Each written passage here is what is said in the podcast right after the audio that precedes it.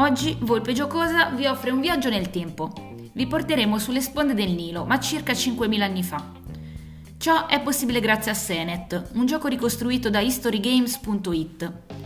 Era molto in voga all'epoca degli antichi egizi e abbiamo testimonianza di come ci giocassero Tutankhamon e Nefertari, anche per la sua valenza religiosa. In realtà questo gioco, per due giocatori, era giocato anche da persone comuni, che avessero un'oretta di tempo da dedicarci. La scatola di History Games costa 64,90 euro, ma controllate la possibilità di sconti. La ricostruzione di History Games è una piccola opera d'arte artigianale. Il gioco ben si presenta in una confezione rettangolare, tipo quelle per le bottiglie di vino di pregio. All'interno il tavoliere è inciso su pelle di alta qualità, che ancora ha il suo profumo caratteristico, arrotolato e tenuto chiuso da un laccetto in cuoio. Le pedine, anch'esse fatte a mano in terracotta, sono raccolte in un elegante sacchetto chiuso da un nastrino in cordoncino.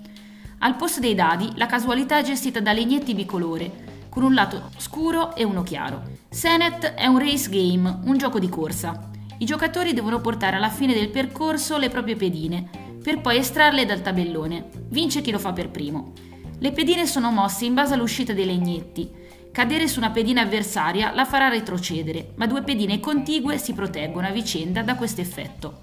Tre pedine avversarie consecutive non possono essere sorpassate. Senet è un po' il padre del backgammon moderno. Le pedine sono mosse da un elemento casuale, i legnetti, ma richiede molta strategia per gestire l'interazione con le pedine avversarie e le caselle speciali. L'opera di History Games è di assoluto pregio, sia dal punto di vista dell'altissima qualità dei componenti, sia per il lavoro archeologico e di biblioteca per ricostruire il regolamento.